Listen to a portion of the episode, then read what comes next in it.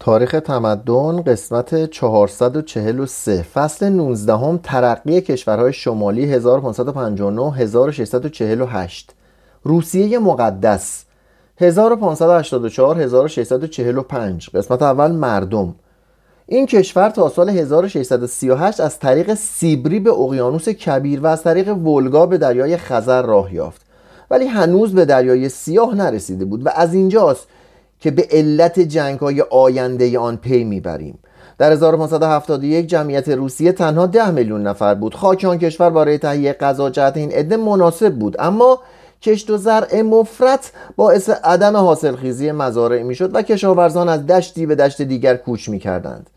این میل به مهاجرت ظاهرا در ایجاد بردگی موثر بود. بیشتر مستجران از مالکان بزرگ مساعده دریافت می داشتند تا کشزارهای آنان را پاک و آماده کنند و در آنها به زراعت بپردازند. ضمنا برای چنین وامهایی تا 20 درصد رپ می پرداختند بسیار از آنان قادر به پرداخت قروض خود نبودند بنابراین به صورت برده در می آمدند زیرا طبق قانون 1497 اگر کسی قادر به پرداخت قرض خود نبود تا زمان ادای آن به صورت برده طلبکار در می آمد ادهی از کشاورزان برای فرار از چنین بردگی به کشدارهای قزاقان در جنوب می گریختند ادهی نیز حاضر می شدند که زرزمین های تازه و لمبیزرعی را آباد کنند و بدان وسیله آزادی خود را باز می یافتند سیبری بدین ترتیب آباد شد.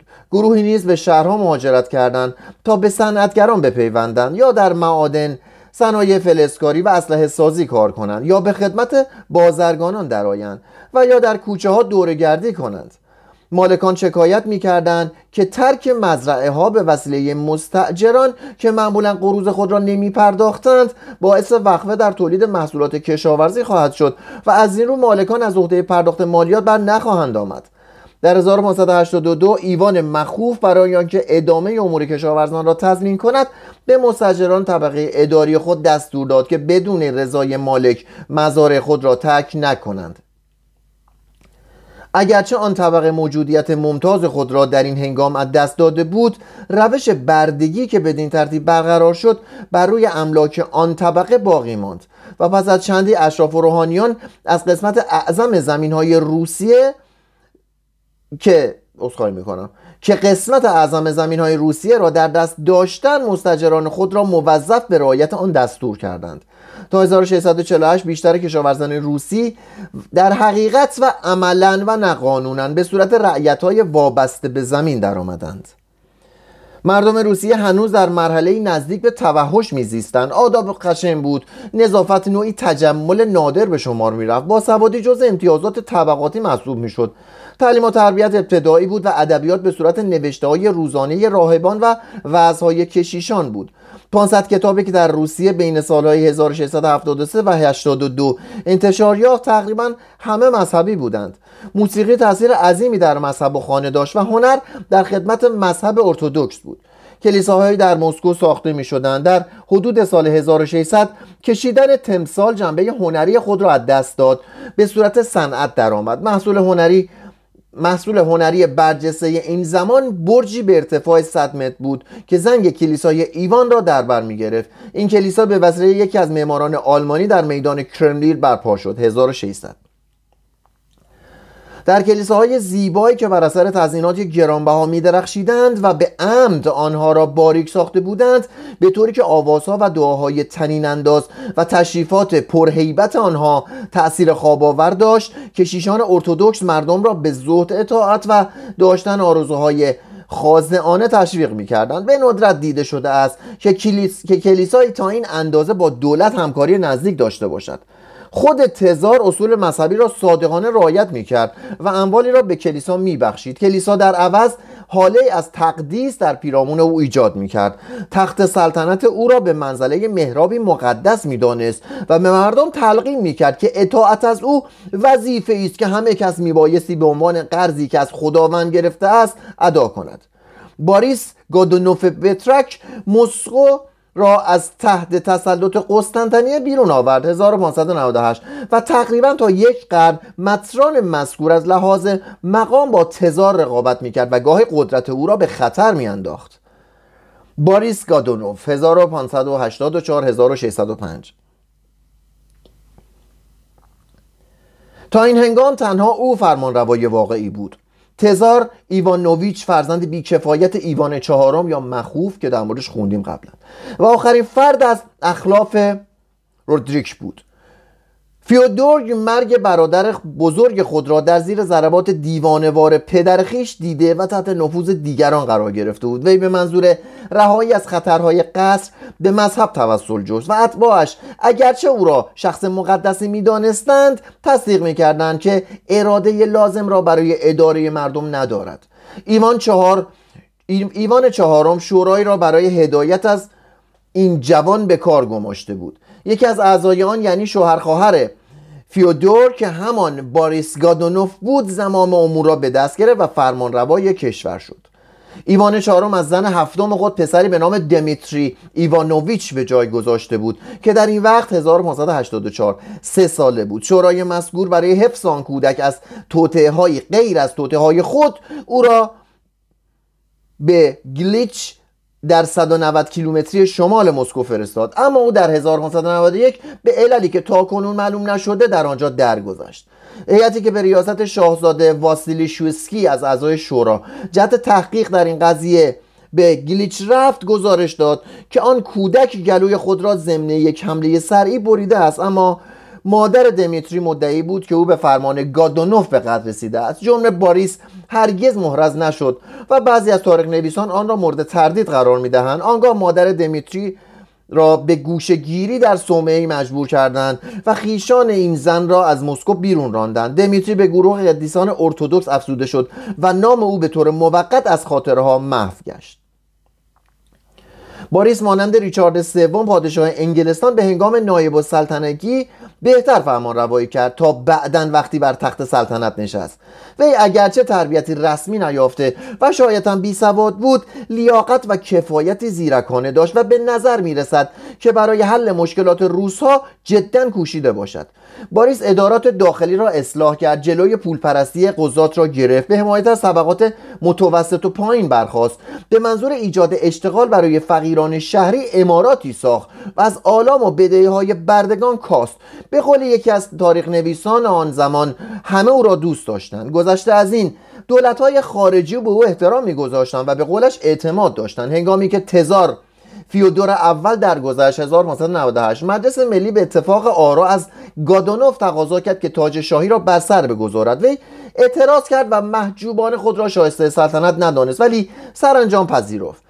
تنی چند از اشراف که به سبب دفاع او از عوام خشمگین بودند حق او را به سلطنت نپذیرفتند و جهت خلع او به توطعه چینی پرداختند. باریس جمعی را به زندان افکن گروهی را تبعید کرد و فیودور رومانوف پدر نخستین تزار سلسله رومانوف را مجبور کرد که جامعه راهبان برتر کند.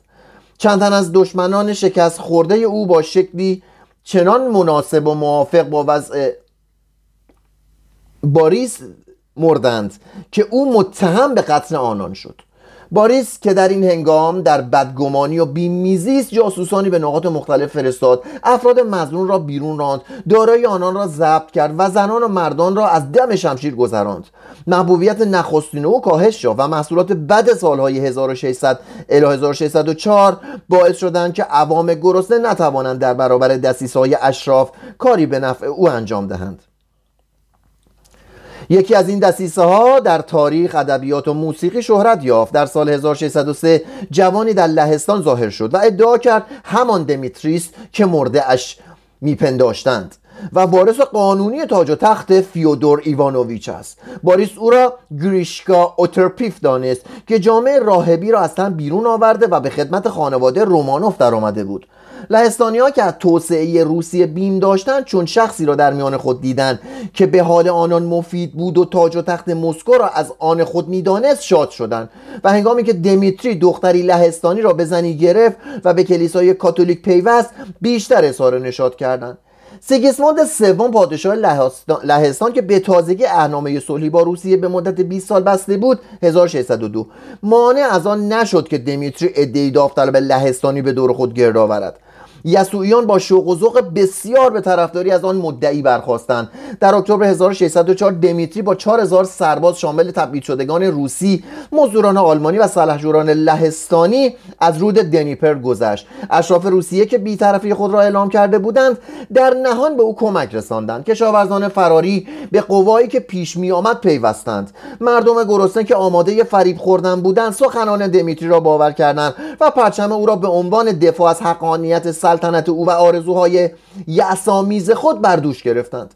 در ایامی که عوام فریاد کنان و دعاخانان از غرب به سوی مسکو پیش می‌رفتند قزاقها که همیشه آماده نزاع بودن از جنوب به حمله پرداختند. این نهضت به صورت انقلابی درآمد. باریس که این واقعه را حمله ای از طرف لهستانی ها میپنداش قوای خود را به قبل فرستاد. لشکریان او قسمتی از قشون دمیتری را شکست دادند اما در مورد بقیه کاری از پیش نبرد. گادونوف در میان اتاقهای کرملین خبری جز ازدیاد نفرات و پیشرفت عوام و اشاعه نارضایی نمیشنید. حتی اشراف مسکو جامهای باده خود را به سلامتی دمیتری می نوشیدند و به مردم می گفتند که او همان شاهزاده مقدس است که توسط خداوند برای سلطنت برگزیده شده است. در این میان باریس درگذشت 13 آوریل 1605 وی فرزند خود فیودور را به اشراف و باسمانوف بترک سپرده بود. اما باسمانوف و اشراف به حمایت از مدعی سلطنت برخاستند زن و فرزند گادونوف به قتل رسیدند و دمیتری دروغین در میان شوق عمومی به عنوان تزار سراسر, روس... تزار سراسر روسیه بر تخت نشست. دوران آشوب 1605 الی 13 تزار جدید فرمانروای بدی نبود. هوشی سرشار بیانی فسیح رفتار خوشایند و نوعی سادگی طبیعی داشت که با تشریفات دربار سازگار نبود. وی کارمندان را با دقت در امور اداری و لشکریان را با نظارت شخصی به شگفتی میانداخت. اما تفوق او بر محیط بیش از اندازه به چشم می‌خورد. از خشونت و بیسوادی اشراف علنا انتقاد می‌کرد و در نظر داشت که فرزندانش را برای تحصیل به کشورهای غربی بفرستد. همچنین در صدد بود که آموزگاران خارجی را برای تأسیس دبیرستانهایی به مسکو دعوت کند. گذشته از این به آداب روسها میخندید. از اجرای مراسم آین ارتودکس خودداری می‌کرد. حاضر به احترام در برابر تصاویر قدیسی نمی‌شد. بیان که آب مقدس به روی میز بپاشد نهار می‌خورد و گوشت گوساله را که شهرا حرام محسوب می‌شد مصرف می‌کرد. و اگرچه نمی گفت که به مذهب کاتولیک گرویده از زن لهستانی و کاتولیک خود را همراه نماینده پاپ و گروهی از راهبان فرقه فرانسیسیان به مسکو آورد. خود او جمعی از لهستانی ها و یسوعیان را در خدمت خیش نگاه داشته بود. با این همه درآمد خزانه را آزادانه خرج کرد. مواجب افسران را بالا برد و املاکی را که از خانواده گادونوف گرفته بود میان دوستان خود تقسیم کرد. و از آنجا که بیقرار و جنگجو بود در صدد مبارزه با خانه کریمه برآمد و با ارسال قبای از پوست خوک جهت آن فرمانروای مسلمان عملا به او اعلان جنگ داد. هنگامی که مسکو را در نتیجه اعزام قوا به جنوب تقریبا تخلیه کرد اشراف را بیم فرا گرفت که مبادا تزار راه را برای حمله لهستانی ها به پایتخت باز کند. چند هفته پس از جلوس دمیتری دسته از اشراف به رهبری شویسکی توطعی به منظور خل او چیدند شویسکی اعتراف می‌کرد که فرمان آن مدعی را تنها برای رهایت دست گادونوف گردن نهاده است و اکنون باید او را از کار برانداخت و اشراف زاده حقیقی را بر تخت نشاند. دمیتری از توطعه آگاهی ها و رهبران آن را دستگیر کرد. اما به جای آنکه طبق معمول آن طبق معمول آن طبق معمول آن اعتراف قد برساند دستور داد که مجلس ملی آنان را محاکمه کند. در این هنگام این مجلس برای نخستین بار از همه طبقات انتخاب شد و شویسکی و دیگران را به مرگ محکوم ساخت. اما بعدها تزار آنان را تبعید کرد و پنج ماه بعد به آنان اجازه داد که بازگردند. بسیاری از مردم که او را فرزند ایوان مخوف پنداشته بودند احساس می‌کردند که چنین ترحم غیر معمول باعث خواهد شد که اصل و نسب سلطنتی وی مورد تردید قرار گیرد. توطعه کنندگان افشده دسیسای خود را از سر گرفتند و خانواده رومانوف که دمیتری اعضای آن را مورد لطف بسیار قرار داده بود به آنان پیوستند. در 17 می 1606 شویسکی و پیروانش با ملتمزان مسلح خود به کرملین حمله بردند. دمیتری به خوبی از خود دفاع کرد و چند تن از مهاجمان را با دست خود کشت اما مغلوب شد و به قتل رسید. جسدش را به میدان اعدام بردند سوزاندند و خاکسترش را با توپ به اطراف پراکندند تا دیگر کسی خود را به جای شخص مرده ای جا نزند. اشراف شویسکی را با لقب واسیلی چهارم انتخاب کردند. تزار جدید تعهد کرد که بدون تصویب مجلس دوما یعنی مجمع اشراف کسی را به قتل نرساند و هیچ ملکی را ضبط نکند و به طور رسمی سوگند خورد که بدون تصویب شورا یعنی مجلس ملی یا مجمع همه طبقات به کسی آسیب نرساند. این تعهدات اگرچه غالبا نقض شدن در تکامل حکومت روسیه مرحله تاریخی به شمار می آیند اما بیشتر آنانی که از خلع دمیتری متاسف بودند از شنیدن این قول و قرارها آرام نشدند. در شمال شورشی به وقوع پیوست و در جنوب دمیتری دروغین دیگری به رهبری به رهبری برگزیده شد و سیگیسموند سوم پادشاه لهستان به طور غیر رسمی به او کمک رساند. شویسکی از کارل نهم پادشاه سوئد که دشمن سیگیسموند سوم بود مدد خواست. کارل قوای به روسیه فرستاد. سیگیسموند به روسیه اعلام جنگ داد. سردارش مسکو را گرفت. شویسکی را خل کردن 1610 به ورشو بردند و او را مجبور کردند که جامعه راهبان برتن کند. دسته از اشراف روسیه حاضر شدند که فرزند 14 ساله سیگیسموند به نام لادیسلاووس را به عنوان تزار بشناسند به شرط آنکه استقلال کلیسای ارتودکس حفظ شود و ارتش لهستان برای سرکوبی شورشی اجتماعی که حکومت اشراف روسیه را تهدید می‌کرد به اعیان این کشور کمک کند. علت عمده این شورش که جنبه مذهبی و میهن پرستانه داشت به رسمیت نشناختن تزار لهستانی بود. پترک ارتودکس مسکو مردم را از اطاعت فرمانروای کاتولیک رومی نهی کرد. لهستانی ها او را دستگیر کردند و اگرچه او در زندان درگذشت اعلامیه او سلطنت لا... لادیسلاووس را غیر ممکن ساخت. رهبران مذهبی از مردم درخواست کردند لهستانی ها را که بدتگذاران کاتولیک رومی بودند از کشور بیرون رانند. چنین به نظر می رسید که دولت از میان خواهد رفت و روسیه گرفتار هرج و مرج خواهد شد. لشکری سوئدی نووگرود را به تصرف درآورد و شاهزاده سوئدی را برای سلطنت در روسیه پیشنهاد کرد. کشاورزان در شمال و جنوب و قزاقان در جنوب از اطاعت لادیسلاویس سرباز زدند و حکومتهایی از خود در ایالات به وجود آوردند. اوضاع کشاورزی مختل شد محصولات غذایی کاهش یافت حمل و نقل دچار ناامنی گشت قحطی بالا گرفت و در بعضی از نواحی مردم به خوردن گوشت انسان پرداختند. جمعی از عوام که شورش کرده بودند وارد مسکو شدند و در آشوبی که برپا گشت قسمت اعظم شهر در آتش سوخت. مارس 1611 پادگان سوئدی در کرملین تحسن جست و منتظر آمدن کمک شد. نووگرود قصابی به نام کاسمامینین از شورشیان که بر اثر آین ارتودکس به هیجان درآمده بودند لشکر دیگری فراهم ساخت و از هر خانواده درخواست کرد که یک سوم دارایی خود را برای تهیه وسایل حرکت به سوی پایتخت در اختیار او بگذارند. با این درخواست موافقت شد. اما مردم حاضر نبودند زیرا بار زیر بار کسی جز رهبری صاحب عنوان بروند. مینین از شاهزاده دمیتری پوژارسکی تقاضا کرد که سردار آنان شود. او نیز پذیرفت و لشکریان جدید در حالی که روزه گرفته بودند و دعا میخواندند به سوی مسکو پیش رفتند و بعد از ورود به این شهر پادگان لهستانی کرملین را در محاصره گرفتند.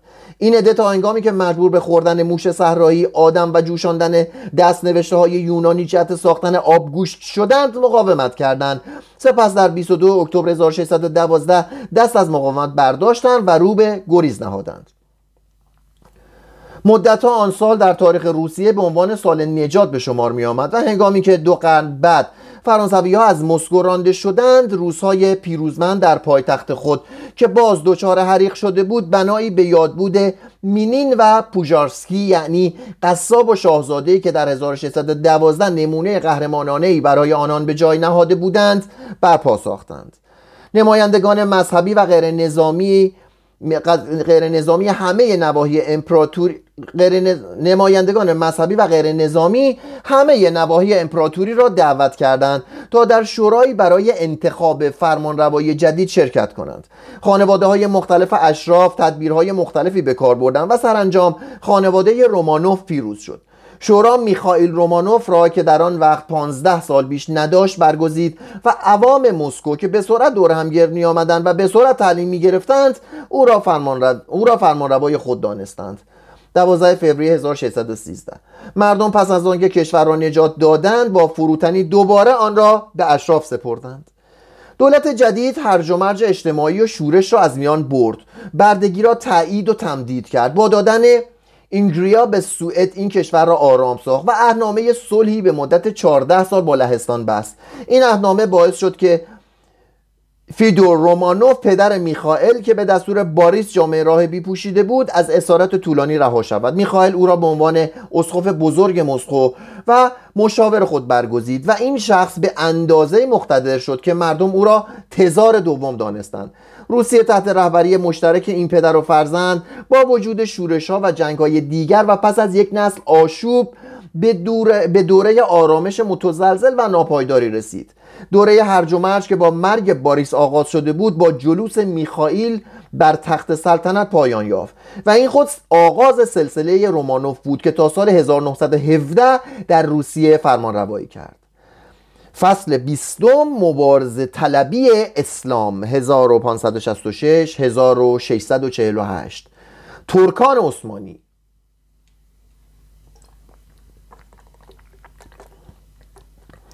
ضمن کشمکش های سیاسی و مذهبی کشورهای مسیحی جمعی از متفکران از مشاهده بیطرفی ظاهری خداوند در مبارزه میان مسیحیان و مسلمانان ناراحت بودند.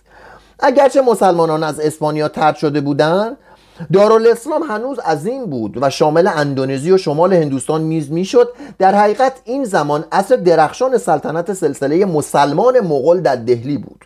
1526 الی 1707 کشورهای اسلامی شامل افغانستان قسمت اعظم آسیای مرکزی و سراسر ایران بود. یعنی کشوری که در این دوره هنر آن به کمال خود رسید. در غرب ایران امپراتوری عثمانی قرار داشت که از حیث وسعت فقط اسپانیا با آن رقابت می‌کرد. ترکان عثمانی همه سواحل دریای سیاه را در اختیار داشتند. بر دهانه های دانوب دنیپر و دنیستر مسلط بودند و به خانهای تاتار از متفقین خودشان کمک می‌کردند که کریمه و دهانه رود دون را تحت نظارت خود داشته باشند. همچنین ارمنستان، آسیای صغیر، سوریه، عربستان و همه خاورمیانه جزء امپراتوری عثمانی بود در اینجا مشهورترین شهرهای قدیم و قرون وسطا قرار داشتن مانند بابل، نینوا، بغداد، دمشق، انطاکیه، ازمیر، نیقیه، مکه و اورشلیم جایی که مسیحیان با اجازه مسلمانان در آرامگاه, در آرامگاه مسیح به عبادت می پرداختند. در مدیترانه خاوری جزیره های بزرگ قبرس، رودس و کرت جزء متصرفات عثمانی بودند. قسمت اعظم جمعیت شمال افریقا از دریای سرخ تا اقیانوس اطلس را مسلمانان تشکیل می‌دادند. مصر به وسیله پا... پاشاهایی که از طرف سلاطین عثمانی منصوب میگشتند اداره می‌شد. ترابلوس تونس الجزایر و مراکش تحت تسلط سلسله های محلی مسلمانانی بودند که درجه اطاعت آنان از ترکان عثمانی با دوری و نزدیکی آنان از قسطنطنیه تناسب معکوس داشت. این دوره عصر فرمانروایی سلسله سعدیون 1550 1668 در مراکش بود و مراکش پای تخت آن مرکز تجارت و هنر به شمار می رفت در اروپا متصرفات عثمانی مشتمل بود بر نواحی میان بوسفور و یونان معمولا آتن و اسپارت. بالکان مجارستان تا 160 کیلومتری وین از طریق دالماسی تا دروازه های ونیز از بوسنی آلبانی تا نزدیکی آدریاتیک و قلمرو پاپ. در آنجا در وین محصور اختلاف عمده میان پروتستانا و کاتولیکا نبود بلکه میان مسیحیان و مسلمانان بود. در درون آن خط محاصره مسلمانان فرقه های مختلف مسیحی میزیستند. اسلام هر اندازه هم به طرف غرب گسترش میافت باز شرقی بود. قسطنطنیه به منزله دریچه‌ای به سوی اروپا به شمار می‌رفت اما ریشه های امپراتوری عثمانی به اندازه‌ای با آسیا پیوستگی داشتند که ترکان مغرور حاضر به تقلید از غرب نبودند. در بعضی از کشورهای اسلامی گرمای بیابان یا مناطق حاره باعث بیحالی افراد می‌شد. سرزمین های غیر مسکون مردم را از امور بازرگانی برکنار می داشتند و افراد نمی توانستند مانند ساکنان اروپای باختری حریسان به کار و کوشش بپردازند. مسلمانان بیشتر به سکون رقبت داشتند و به سهولت قانع می شدند کارهای دستی تغییر ناپذیر مسلمانان ظریف و زیبا ولی مستلزم وقت و سلیقه بودند و مردم نمی توانستند به مقدار زیاد از آنها تهیه کنند.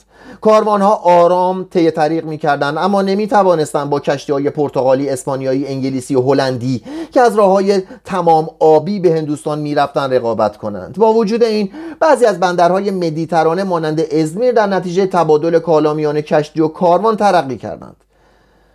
اسلام مردم را در جنگ به شجاعتی آمیخته به امید تحریز می کرد ولی در روزگار صلح آنان را به اعتقاد به جبر وامی داشت. اگرچه اسلام در آغاز علم را تشویق کرده بود در این هنگام فیلسوفان را مرعوب می ساخت علما کودکان را به آین تسنن تربیت می کردن و مواظب بودند که اثری از اصر خرد در اسلام ظاهر نشود.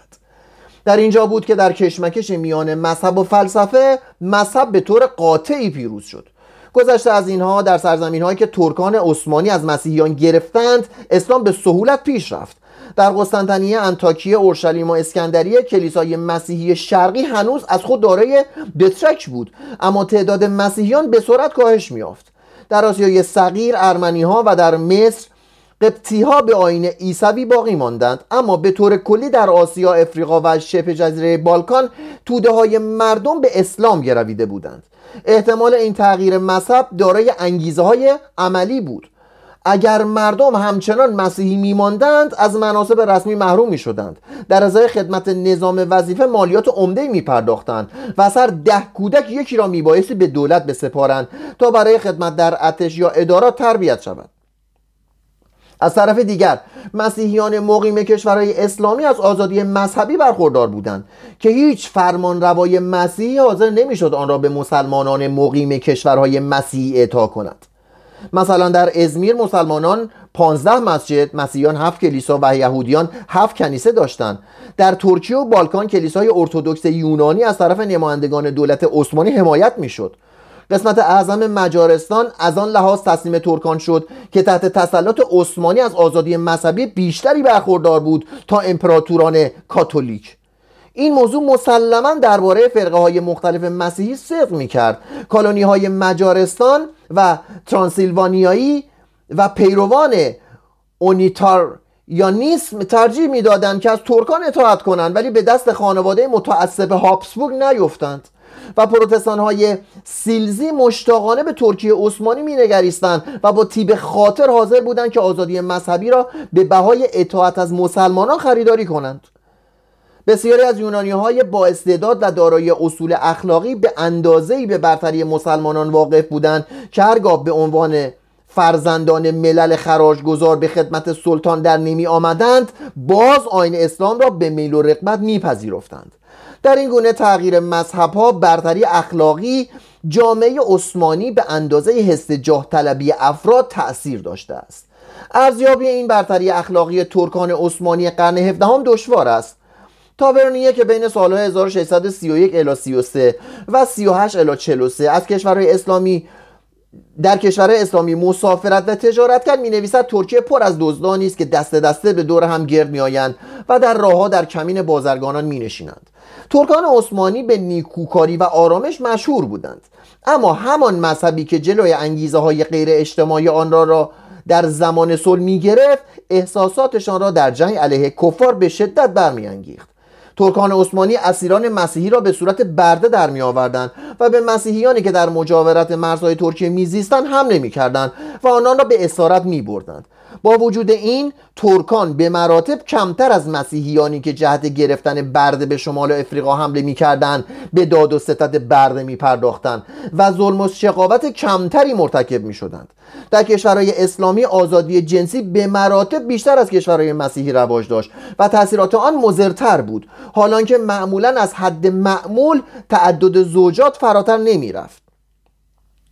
جامعه ترکیه تقریبا به تمامی مردانه بود و از آنجا که معاشرت زن و مرد خارج از خانه مجاز نبود مسلمانان به روابط همجنسی افلاتونی یا جسمانی می پرداختند روابط جنسی زنان با یکدیگر در گرمابه های زنان رواج داشت. در میان اقلیت نسبتا زیاد فعالیتی فرهنگی ولو محدود دیده می‌شد. تعداد باسوادان در متصرفات اروپایی ترکیه در قرن 17 شاید بیش از کشورهای مسیحی بود. با ملاحظه فهرست کتبی که حاجی خلیفه از 25 هزار کتاب به زبانهای عربی، ترکی و فارسی تهیه کرد 1647 می‌توان به وفور ادبیات پی برد. در میان تاریخ نویسان احمد ابن محمد مهمتر از همه است. کتاب او در مورد سلسله های اسلامی اسپانیا غالبا مورد استفاده ما قرار گرفته است. قسمت اعظم کتاب او عبارت است از استنتاخ یا خلاصه از روایت قبلی با وجود این اثر قابل توجهی در این اصر است و نه تنها سیاست ها و جنگ ها را شرح می دهد بلکه از اخلاق قانون زن موسیقی ادب و پزشکی سخن می‌گوید و با جزئیات جالب و قصه هایی که بدانها جنبه انسانی می‌دهد به صورت اثری زنده در میآید. تقریبا هر طور که باسوادی شعر می‌گفت محمد ابن سلیمان که بیشتر به فضولی معروف است شعرهای قنایی زیبایی سروده است. اگرچه ترجمه انگلیسی بدی از اشعار او به عمل آمده و آنها را نامربوط نشان می‌دهد اما می‌توانیم به معانی آنها پی ببریم. چنانکه می‌گوید زنان بغداد تا زمانی که شوهر نکرده اند نرم و گرم و محجوبند. محمود عبدالباقی 1600 بزرگترین شاعر غنای عثمانی پس از آنکه مدتی خواننده محبوب دربار سلیمان قانونی بود پس از مرگ او 34 سال به آوازخانی اشتغال داشت. نفی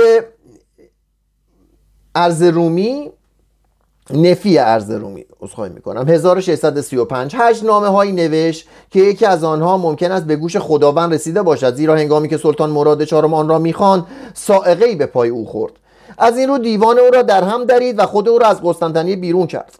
پس از چندی دوباره به دربار احضار شد. اما بیران پاشای وزیر که از یکی از هجنامه های او رنجیده بود فرمان سرش را از تن قطع کند هنرمندان عثمانی هنوز شاهکارهایی به وجود می آوردند مسجد سلطان احمد اول در 1610 ساخته شد. پنج سال بعد احمد مسجد جامعه زیبایی را وقف زن محبوب خود کرد.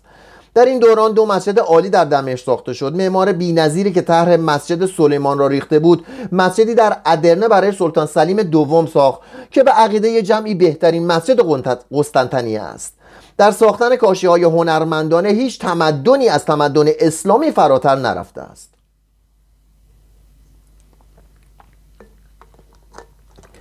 هنر مینیاتور در ترکیه تقلیدی از آثار ایرانی بود. خوشنویسی به اندازه رواج داشت قبل از سال 1728 هیچ کتابی در ترکیه چاپ نشد. در بافندگی نیز ترکان از ایرانیان پیروی می‌کردند اما از هیچ قوم دیگر عقب نماندند. قالیچه های ترک بافت زری...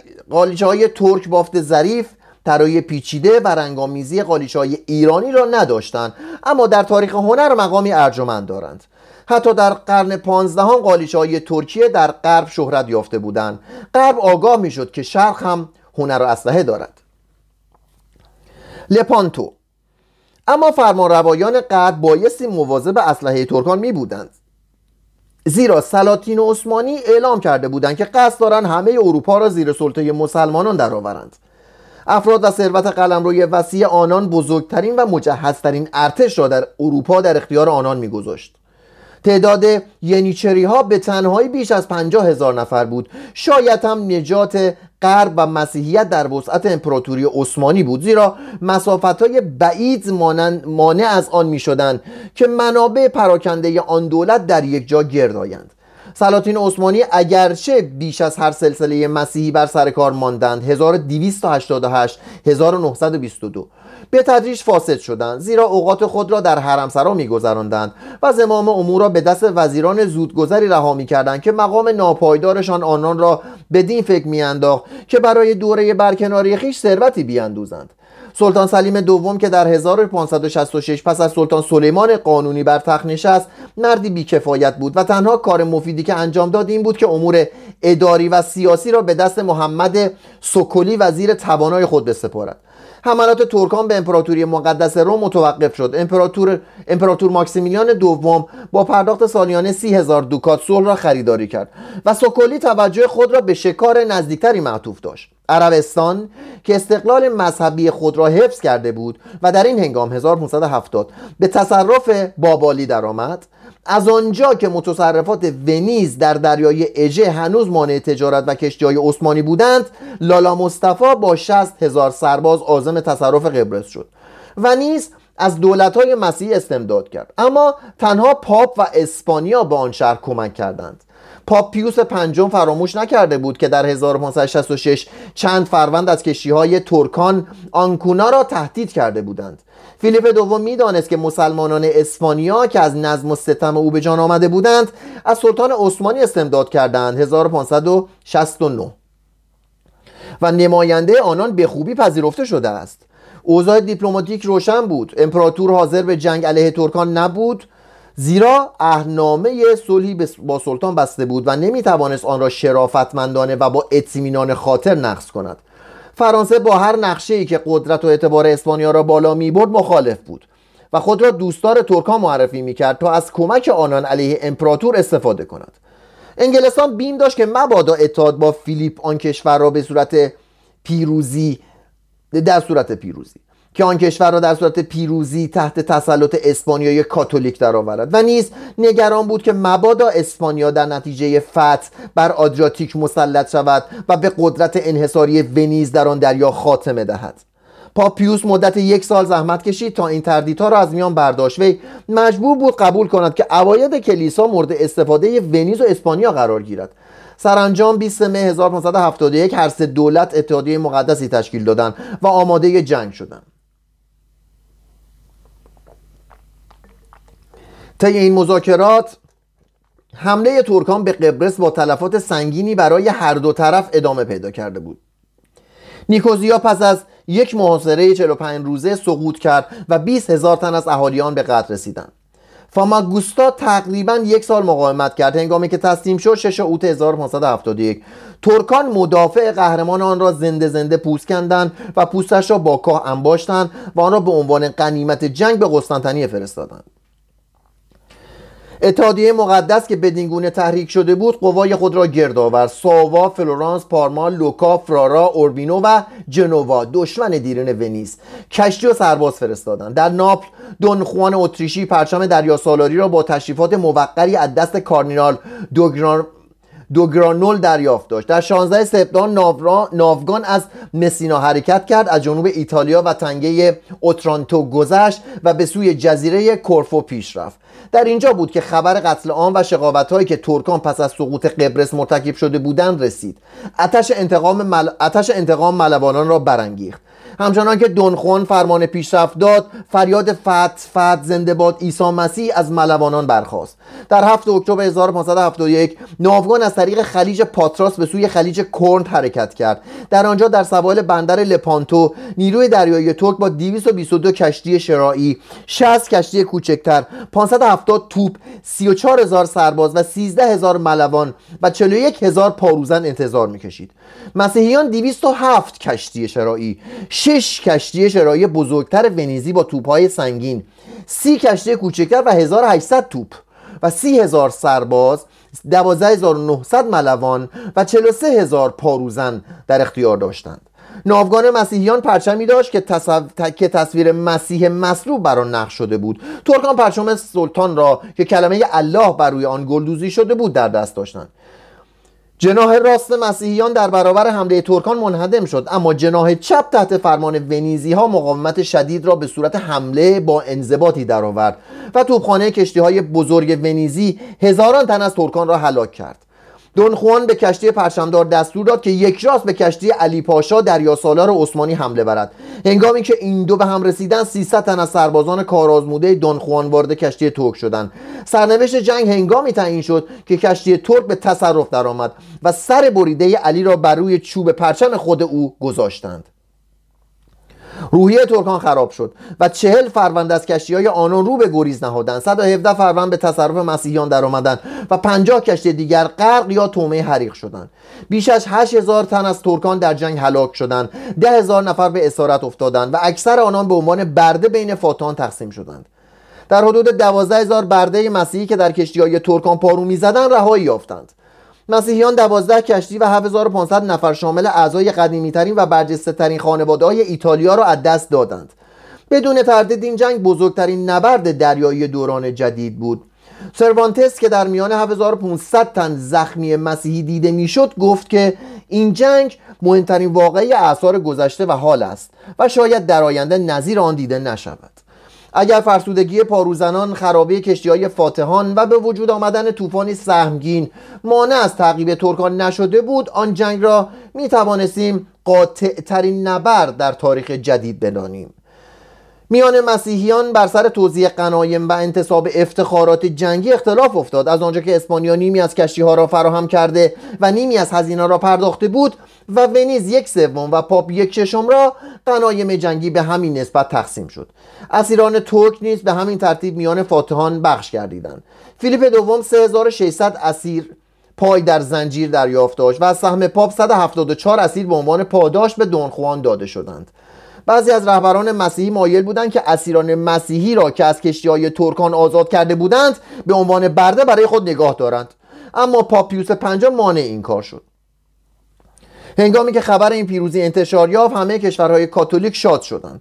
وقتی که مردم در کوچه ها به هم می رسیدند یکدیگر را در آغوش می گرفتند پاپیوس پنجم از فاتحان خواست که ناوگان دیگری فراهم آورند.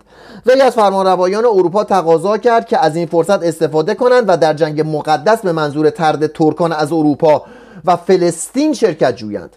همچنین از شاه ایران و شیخ فرمانروای عربستان سعید خواست که در حمله به ترکان با مسیحیان همکاری کند. اما فرانسه به اسپانیا حسد می برد چندی پس از نبرد لپانتو به سلطان پیشنهاد کرد که علیه فیلیپ دوم با آن کشور متحد شود. خبر این پیشنهاد به انضمام عوامل دیگر باعث شد که فیلیپ دوم از تعقیب هر اقدام دیگری علیه ترکیه عثمانی منصرف شود. وی گرفتار مناقشات با انگلستان و اوضاع آشفته بود که آلوا در هلند به وجود می آورد اینا رو خوندیم. گذشته از این خشمگین بود از اینکه ونیز می‌خواهد انحصار تجارت در دریای آدراتیک را در دست داشته باشد. و بیم داشت که مبادا پیروزی دیگری بر ترکان باعث تجدید قدرت ونیز شود و آن را به صورت رقیب اسپانیا درآورد. پاپیوس پنجم که از پیروزی و شکست فرسوده شده بود در اول می 1572 درگذشت و اتحادیه مقدس با مرگ او مزمحل شد. جلسه آینده انحطاط سلاطین عثمانی.